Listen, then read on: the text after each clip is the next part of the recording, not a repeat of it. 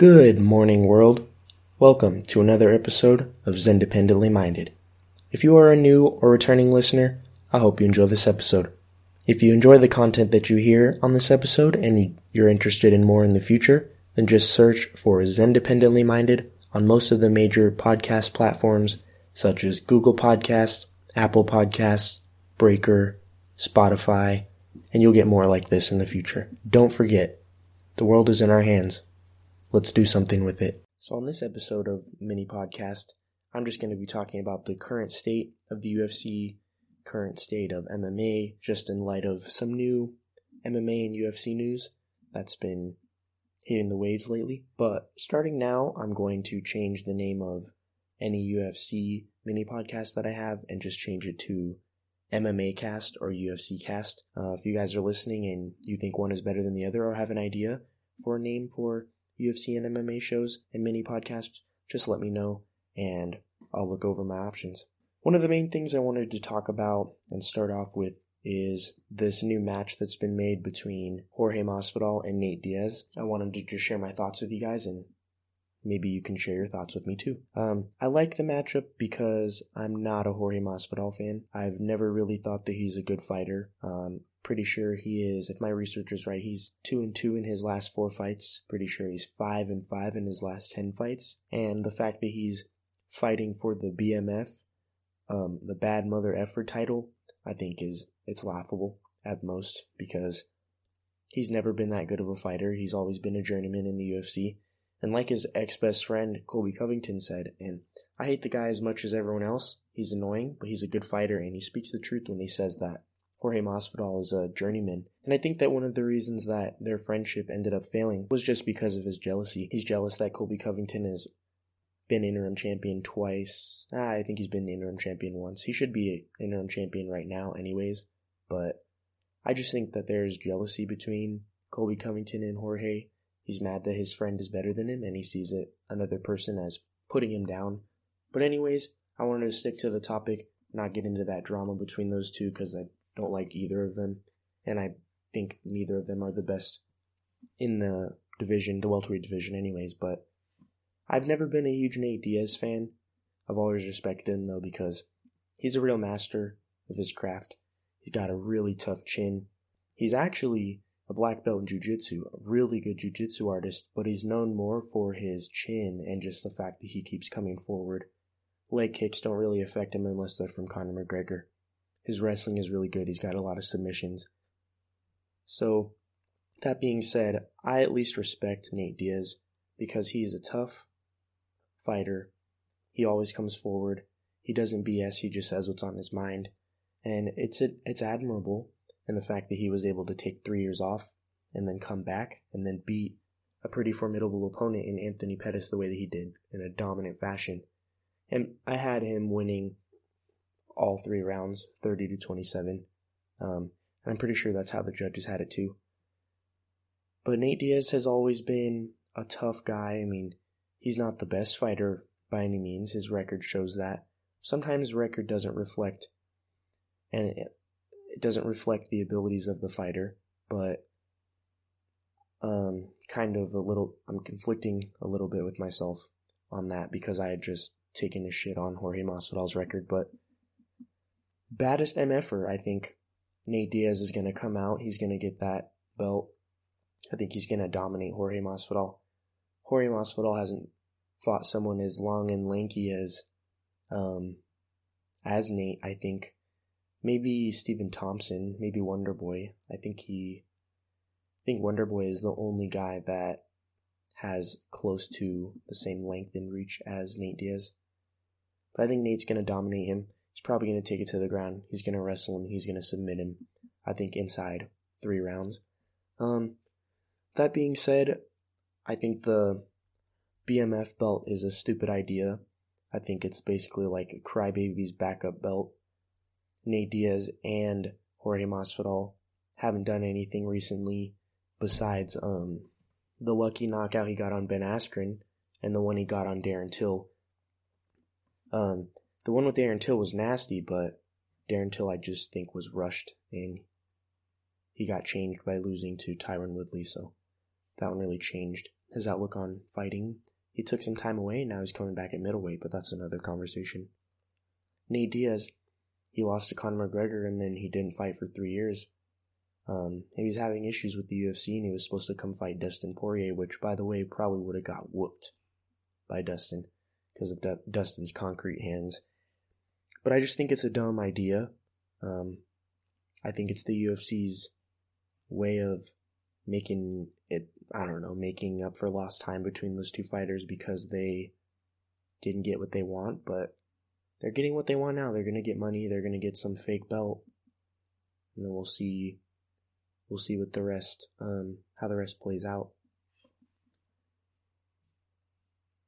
The next thing I wanted to talk about was just the news that Conor McGregor had posted on his Twitter today, I think, or yesterday. He just put December 14th, Dublin. A lot of people are thinking that that's the day he's coming back um, to the UFC, but I, I don't think that is because on December 15th, there's a fight at the T-Mobile Center. Um, Amanda Nunes, I think, is headlining it, so I don't think that's his UFC comeback. I think it's going to be something else. He's going to have some event, something with his whiskey, something with his suits, or that boxing match he accepted with that guy that got upset with him because he hit the old man. So I don't think that's that's any indicator that he's coming back to the UFC. But I do think he's going to be coming back at the end of the year or early next year. And I really want him to. As I've stated in my past podcasts talking about Conor McGregor, I'm a huge Conor McGregor fan. But the main thing I want him to do is to come back not with a couple tune up fights. I think if he came back and he fought Dustin Poirier, rematched with him, that would be a really good fight. And I think the winner of that one should face Khabib in Khabib's last fight, since Khabib wants to retire at 30 0. Or fight Justin Gaethje. I could see a rematch with Jose Aldo, except I think he wants to stay in the lightweight division. I don't think he's going near featherweight anytime soon, especially because Max Holloway's there. And he respects Max. He knows that Max Holloway is a much better fighter than when they first met. So I think Conor has a lot of options. I would love to see him fight Donald Cerrone. I think he would. That would be a fun fight. Um, they have kind of mutual respect for each other. Um, he has a lot of options. Frankie Edgar, that's another one. I think that his top three choices should be Dustin, Dustin, Donald, and then probably Frankie Edgar he should not go straight back into Khabib because his head is clear. It's it's clearly not clear, if that makes any sense. It's not clear. He wants the belt back, but he needs to go back to the vintage Conor, the one that was able to grind, fight through injuries instead of saying, my foot was a balloon, using excuses like that. I know it, changes the fight game, but a lot of fighters fight through injuries, and I want to see the vintage Conor come back. I think he should have one or two fights before he fights Khabib again. As far as the rematch with Khabib goes, though, people forget that Khabib was his toughest opponent.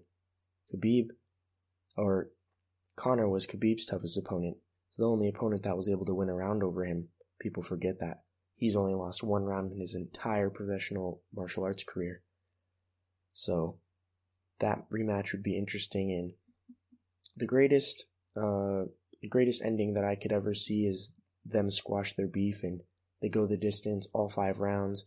Before the hands raise, they pick each other up, uh, say some nice words, and then they end this beef because as exciting as it is and as many viewers as it brings in and all the money that it grabs for everybody um, involved, Dana White, the UFC, Khabib, Conor, that isn't worth it because it also puts a bad name on the sport because it starts to look fake. A lot of people think because of the compilations of Conor throwing the dolly through the bus, all the stuff they use to promote UFC 229 is just, it just put a negative picture, painted a negative picture on the UFC, made it look like it was scripted, um, made it look like the WWE, and we all know the UFC is not the WWE, it's better. Um, uh, but something I think that they need to bury, and I just don't think it will ever happen. They've said before that the rivalry will always be there. But one can dream. Um, as far as UFC news goes, uh, Justin Gaethje knocked out Donald Cerrone in the first round. That was a nasty knockout. He has some power, but so do so does everybody else in the top five of the lightweight division. You got to have more than power. He's got some good leg kicks too. I'm not a big Justin Gaethje fan. Um, I've never liked his attitude. Um, being from Colorado, I'm not proud being from the same state as him. He just he's a he's a good fighter, but I don't think he's going to put up a good fight against. He rematches Dustin. He's not going to beat him. He fights Khabib. He's going to get smothered on the ground. He fights Conor. Conor's going to do what Conor does best, and um, I don't think that he's going to do anything in the lightweight division. I think it's laughable that now that he beat Donald Cerrone, he thinks he deserves a shot at Khabib because there's like five other guys in front of him. But I've never been a big Justin Gaethje fan. He trash talks Conor McGregor too much, but the dude forgets that if it wasn't for Conor McGregor, he wouldn't be around. So he kind of paved the way for the lightweight division and those powerful leg kickers and punchers like Conor was. So I think he needs to shut his mouth, be grateful, keep fighting. Maybe he'll get that title shot in the future, but he doesn't deserve it after beating Donald Cerrone. As far as Donald Cerrone's future goes in the UFC, a lot of people like him. He's a fan favorite. I like him personally. He's a likable guy. What isn't there to like about him? He works really hard He doesn't take days off. He doesn't take weeks off in between fights. He'll fight two times within 30 days, which is crazy to me. He's fought like four or five times in the UFC this year. He loves doing it. I just hope he doesn't hold on to it too long. You see a lot of guys hold on too long and it, it's hard to watch. Uh, Anderson Silva is one of those guys. I think he's holding on a little too long. Trying to get back to the glory days, but the dude's getting too old. BJ Penn's another one. That's why it's admirable for guys to see guys like Floyd Mayweather Andre Ward, um, George St. Pierre, even in the NFL, different sport, Andrew Luck, retiring while they're ahead, while they still remember their name. They got money in their bank accounts. I just think it's it's time for some people to let go, and I think Donald Cerrone should have one or two more fights because those shots to the head they count, but not in a good way. And when you get knocked out the way that he did, and when he got up, he couldn't even he was wobbling around getting hit by a young, strong guy like Justin Gaethje, those add up. And he's got a little kid. I think he's got a couple kids. I want him, and I'm sure the rest of the UFC fans want him to be able to be there for his kid.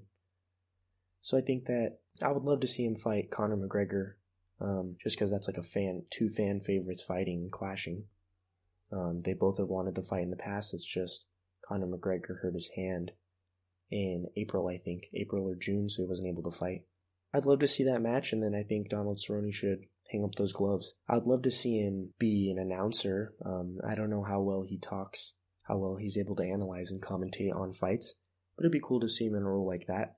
Maybe a UFC trainer or an MMA trainer, that would be good. It'd be cool to see him um, be a jiu-jitsu coach because he's good at jujitsu or wrestling, whichever of the two disciplines he's. I think he does jujitsu though. And yeah, he's just, he's a good role model. He's someone that up and coming martial artists and just athletes should look up to, period. Because he works hard, he wins with grace, loses with grace, always has a good attitude, always compliments the fighter. Um, it's just he's lost, think he's lost his last two unless that Al Iaquinta bout was in between Tony and Justin. Speaking of Tony, Tony Ferguson, I really, really, really want him to be the next guy to fight Dustin.